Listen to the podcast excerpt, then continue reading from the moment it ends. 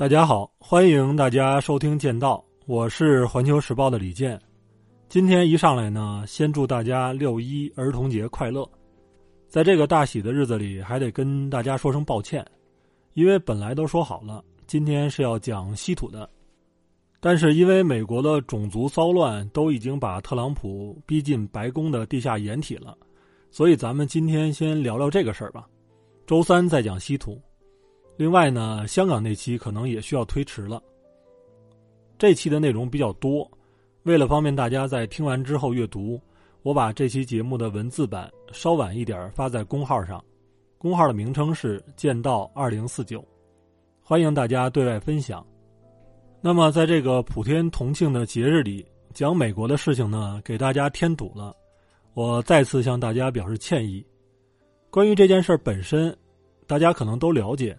就是在美国明尼苏达州的明尼阿波利斯市，黑人男子乔治·弗洛伊德被白人警察用膝盖顶住了脖子，长达八分四十六秒，最后在绝望中死去。由此引发的骚乱波及到整个美国，并且还不断的扩大。咱们如果就事论事的讲，再加上一些对美国种族主义的深刻的揭批，其实没有多大意思。我给大家开两条线。一条是美国的三场战争，也就是南北战争、第二次世界大战和越战；另一条线呢是四个人和他们的四场演讲，他们分别是林肯、马丁·路德·金、奥巴马和死去的乔治·弗洛伊德。通过这两条线，咱们从大历史的角度切进去，再从现实中穿出来。在我提到的四个人当中。死于警察之手的乔治·弗洛伊德是一名酒馆保安。如果说他能让别人产生什么印象的话，那就是他与奥地利的心理学大师、精神分析学派的创始人西格蒙德·弗洛伊德同名，而后者最有名的著作是《梦的解析》。我在想，如果两个人合体的话，他们会如何解析美国梦呢？特别是这个梦想中的黑与白，大家都知道，美国梦简单来说就是只要经过不懈的努力与奋斗，就能获得更好的生活。二百多年以来，它激励着很多人，绝大多数美国人对他深信不疑。那么，在我看来呢，美国梦有它的魅力和价值，但它是有底色的，那就是黑与白。在一五一七年的时候，发生了这么几件大事儿。教皇利奥十世下令售卖特别有名的赎罪券就是你只要买了这个东西，不仅可以赎现在的罪，还可以提前赎以后的罪。就算你们家谁死了，也可以买这个赎他的罪。只要钱币落入钱柜，发出“叮”的一声，有罪者的灵魂马上就能从地狱升入天堂。其实这套东西是中国人玩剩下的，咱们早就把它概括为一句话，叫“有钱能使鬼推磨”。那么对这个事儿产生质疑的是谁呢？是一位神父，叫马丁·路德。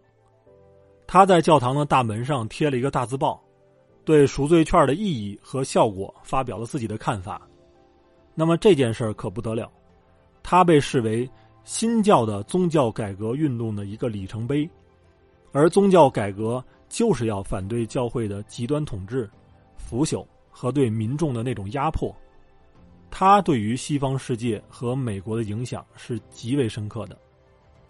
马丁·路德作为改革者，在几百年的历史长河中粉丝无数，其中就包括一位美国黑人牧师，他给自己五岁的儿子迈克尔改名。改叫马丁·路德·金。同样是在一五一七年，在咱们中国是明朝的正德十二年，当时执政的明武宗朱厚照从小就酷爱骑射，而且宠信太监。跟他有关的重要的事有三件：一是建豹房，那么有史料说是养豹的地方，也有说是用来安置男宠或者美女的地方，也有说是处理军国大事的离宫。第二件事呢，就是一五一七年的时候，武宗不顾群臣的反对，以大将军朱寿的名义亲征蒙古。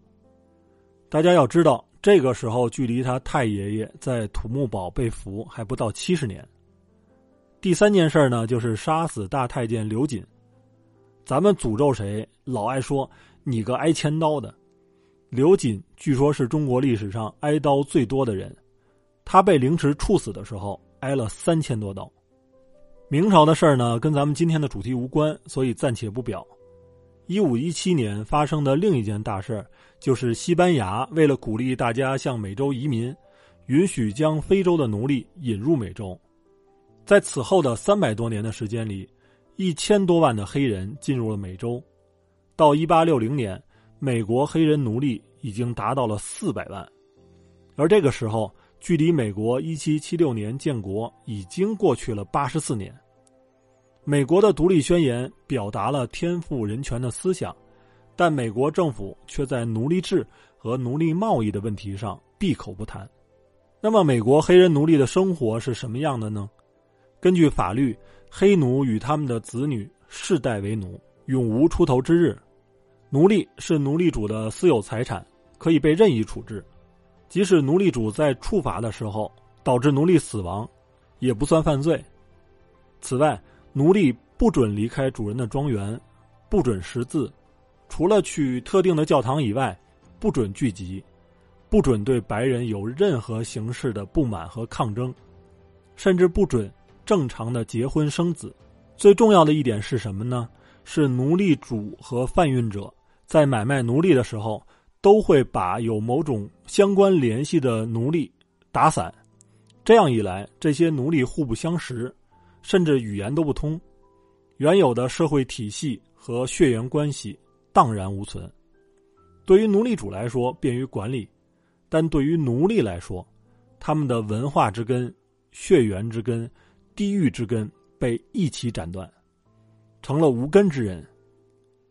这种人间悲剧的影响一直持续到现在。如今的美国本土黑人，特别是底层的本土黑人。并不知道自己的祖先来自于哪儿，他们只知道自己是黑奴的后代。这些人呢，与近两三代移民美国的黑人又有很大不同。相比之下，他们缺少的是精神家园。那么，与走上精英之路的本土黑人比，他们缺少改变命运的能力和环境。无论是面对现实，还是回望历史，他们心中的怨气。都难以消除。那么，咱们先说一下南北战争以及林肯给美国黑人带来的改变。近年来，美国媒体每年都要搞一个最伟大美国总统的排名，亚伯拉罕·林肯基本上都是排名第一。为什么呢？因为他废除了奴隶制，维护了国家的统一。也正因为这一历史性的贡献，他倒在了刺客的枪口之下。还有一点，大家有时候会忽视，那就是林肯是贫农出身，他以最底层的出身完成了美国历史上最伟大的事业，因此可以这么说，林肯是美国梦的塑造者。而林肯最有名的演讲是格底斯堡演讲。格底斯堡呢，当时刚打完了一场决定性的战役，这场战役是南北战争的转折点。林肯是去参加战死者墓地的揭幕仪式的。他演讲的第一句话是这样说的：“八十七年前，我们的先辈们在这个大陆上创立了一个新的国家，它孕育于自由之中，奉行一切人生来平等的原则。”似乎是对林肯的一种回应。美国第一位黑人总统奥巴马在任内接受采访的时候说过一句话。即使像林肯那种最伟大的美国总统，也不得不在历史的河流中行事。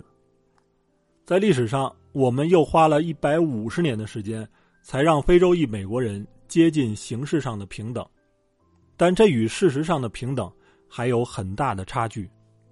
不管怎么样，林肯废除了奴隶制，美国黑人进入了第二个历史阶段——种族隔离时期。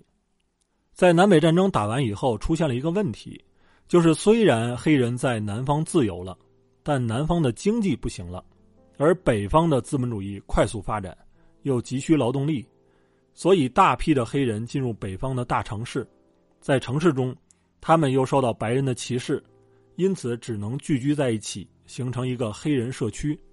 由于黑人和白人之间经常发生冲突，所以种族隔离制度就产生了。那么，隔离到什么程度呢？就是住宅、学校、餐厅、影院、旅馆、交通工具，甚至厕所全部隔离。你即使是黑人的精英，也不能踏足白人的地盘美国电影《绿皮书》描写的就是那段历史，虽然它改编自真实的故事。但是电影中所表达出来的勇气和爱，只是那个大隔离时代的插曲。接下来改变黑人命运的又是一场战争，就是第二次世界大战。直到二战初期，在美国的军队里仍然实行种族歧视和种族隔离的政策，黑人和亚裔是被歧视的对象，他们甚至都没有办法走上战斗岗位。比如，美国前驻中国大使骆家辉，他父亲就是美军中的厨师，据说当年曾经背着锅参加过诺曼底登陆。还有一件事儿，就是今年一月的时候，美国以一名黑人士兵的名字命名了一艘航空母舰，这件事儿是前所未有的。美国航母属于战略资产，很多都以美国总统的名字来命名，而这位黑人士兵叫多里斯·米勒。他一九三九年参军的时候，被安排在海军里边学厨艺。一九四一年十二月七日清晨，米勒为战友准备好早餐，并且刚打扫完卫生，突然，日军偷袭珍珠港的第一波鱼雷机就冲上来了。米勒当时舍身忘死的抢救指挥官，并且冲到双联 M 二高射机枪那里准备对空射击，但是作为厨师，他不太会用这种武器。经过别人的指导，才能做到对空开火，而且还真的打下了一架日军飞机。后来，美国总统罗斯福亲自批准，海军上将尼米兹亲手为他戴上了海军的十字勋章。后来，美军发现，在战争中搞种族歧视似乎是有点缺心眼儿，因为在一线拼命的基本上都是美国白人。如果一直这样打下去，等仗打完了，美国可能就归有色人种了。于是，美军中的种族歧视和种族隔离有所放松。那么，在战争结束以后，不少参战的美国黑人因为军功，得以进入大学来深造。这样一来，美国黑人中产阶级就开始出现了。这些黑人社会地位改变的同时，对于种族隔离制度极为不满。接下来呢，咱们要说的第二位人物就出场了。他就是美国最著名的民权运动领袖马丁·路德·金，他曾在影响美国的百位人物中排名第八。这位牧师之所以名垂青史，甚至被称为二十世纪的摩西，就是因为他一方面掀起了轰轰烈烈的民权运动，为黑人争取权利；另外一方面呢，又主张非暴力，要求黑人隐忍，并且以身作则，面对恐吓、监禁。刺杀，仍坚持自己的理念，百折不回。为此，马丁·路德·金赢得了弥合社会分歧、用爱去化解仇恨的巨大声望。一九六三年，他在林肯纪念馆的台阶上，面对二十多万美国人，发表了最著名的演讲：“我有一个梦想。”演讲中呢，有这样一段话：“现在有人问热心民权运动的人，你们什么时候才能够满足？”只要黑人仍然遭受警察难以形容的野蛮迫害，我们就绝不会满足；只要我们在外奔波而疲惫的身躯不能在公路旁的汽车旅馆和城里的旅馆中找到住宿之地，我们就绝不会满足；只要黑人的基本活动范围只是从少数民族聚居的小贫民区转移到大贫民区，我们就绝不会满足。只要密西西比仍然有一个黑人不能参加选举，只要纽约有一个黑人认为他投的票无济于事，我们就绝不会满足。不，我们现在并不满足，我们将来也不满足，除非正义和公正犹如江海波涛，汹涌澎湃，滚滚而来。可以说，这场演讲将美国的民权运动推向了巅峰。马丁·路德·金可以称得上是美国梦的诠释者。就在这场演讲的第二年，也就是一九六四年，美国通过了民权法案，规定在美国境内不得进行种族隔离，对黑人、对少数民族和妇女的歧视性做法是非法的。可以说，二十世纪六七十年代，美国因为深陷越南战争而引发的反战浪潮，在某种程度上也助推了黑人民权运动。那些反战的白人青年崇拜革命者，对黑人和其他有色人种表示同情，并且用实际行动进行支援。在各种社会力量的共同推动下，黑人开始获得形式上的平等。为什么说是形式上的平等呢？大家可以看一下美国那些有名望的黑人，特别是在政界，他们基本上都来自黑人精英家庭或者是新移民。比如，第一位美国黑人参联会主席，也就是军方的最高职务，他同时也是第一位黑人国务卿鲍威尔。他就是牙买加移民之子，从小和爱尔兰人、波兰人、意大利人生活在一个社区，而不是生长在黑人社区。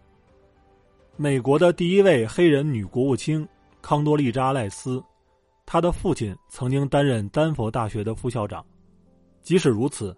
他的父母告诫他：“黑人只有做的比白人优秀两倍，他们才能达到平等；优秀三倍才会超过对方。”而美国黑人的巅峰之作，无疑就是奥巴马。他当选美国总统的时候只有四十七岁。在二零零四年美国民主党代表大会上，奥巴马曾经有一段这样的演讲：“我是一名来自肯尼亚的黑人。”和来自堪萨斯的白人的儿子，我被我的白人外祖父抚养长大，他们度过了大萧条时期。我的白人外祖母在一家轰炸机厂当过装配工。我在美国最好的学校上学，也在最贫穷的国家生活过。我与一位黑人女士结婚，她有奴隶的血统，也有奴隶主的血统。我的兄弟姐妹。和远方的亲戚来自三大洲。我永远不会忘记，这世上除了美国，再没有什么地方能让我的故事成为可能。通过这些内容呢，大家可以发现，奥巴马极为精明的把他的劣势转化为优势。奥巴马曾经在自传中说：“我的父亲像沥青一样黑，我的母亲像牛奶一样白。”我对这一点印象深刻。当他向别人介绍自己的时候，只说美国的小名巴里，而不说巴拉克这个非洲式的名字。长大以后，他在饭店也经常被人当成代客泊车的服务生。在自传中，奥巴马承认，因为受到种族身份的困扰，他曾经以吸食大麻、游荡街头，甚至拈花惹草。来麻醉自己，拼命的要把我是谁这个问题挤出脑海。但就在二零零四年的那场演讲中，奥巴马还说：“这里不存在一个自由主义的美国和一个保守主义的美国，而只有一个美利坚合众国。这里不存在黑人的美国、白人的美国、拉美裔的美国或亚裔的美国，而只有一个美利坚合众国。”发表演讲以后的三个月，奥巴马当选美国参议员，成为国会中唯一一位黑人参议员，也是一百五十年的历史中第三位黑人参议员。奥巴马胜选以后，世界上的很多媒体都说，这标志着美国超越了历史偏见和种族歧视，认为黑人民权领袖马丁·路德·金在四十多年前提出的无肤色差别的美国梦。实现了，但是我认为，奥巴马是美国梦的实现者，但不是黑人这个群体的美国梦的实现者，因为在美国媒体看来，奥巴马接受了精英教育，衣着考究，住在高档社区，有很多高层次的白人朋友，他很少主动提及自己的黑人身份，而是更爱强调白人母亲和外婆对自己的教诲和关爱。奥巴马、鲍威尔和赖斯这些人的成功，都反映了一个问题，那就是黑人精英确实在不断的涌现，但他们在努力的融入美国的主流社会，有意无意的去淡化自己的黑人色彩。这些人与美国底层黑人，特别是那些生活在黑人社区中的底层本土黑人，基本上是脱节的。在那些黑人社区中，犯罪率高。离婚率高，收入低，教育水平低，而且帮派横行。在实行种族隔离的年代，黑人精英与底层黑人是要住在同一个社区的，而黑人精英重视教育，重视权利，重视家庭，而且以身作则，这些都会对周围的黑人产生积极的影响。但种族隔离取消后，黑人成为精英的标志是什么呢？就是离开黑人社区，这样一来，黑人社区不断上演着恶性循环。这样的社区文化与美国的主流文化格格不入，精英白人和黑人对于底层黑人敬而远之，而底层的白人呢，又对底层的黑人充满了不满。因为黑人的犯罪率高，所以美国警察从效率和安全的角度考虑，有针对性的压制黑人。在他们看来是十分必要的，而且现在的美国年轻白人都没有经历过那种种族隔离的时代，他们认为现在的美国政策是一种逆向歧视，也就是过度照顾黑人而歧视白人。在各种因素的综合作用下，美国黑人遭白人警察虐杀的事件层出不穷。最后，咱们再来说一下惨死的乔治·弗洛伊德。他带给我们的演讲很短，只有几个词：“求求你，求求你，求求你，我喘不上气来了，妈妈，妈妈。”今天，咱们通过三场战争和四个人，讲述了美国黑人的历史与现实。我想说的是，死亡引发的绝望、愤怒、同情和怜悯。都可以在短时间内集中爆发，他们声势骇人，但一切归于平静之后呢？我真心的希望美国有更多的有识之士，真正的去关心黑人的疾苦，关心美国梦的黑与白，而不是只顾着去渲染这个梦境的华彩。以上就是今天的分享，欢迎大家订阅剑道。我是李健，咱们下期再会。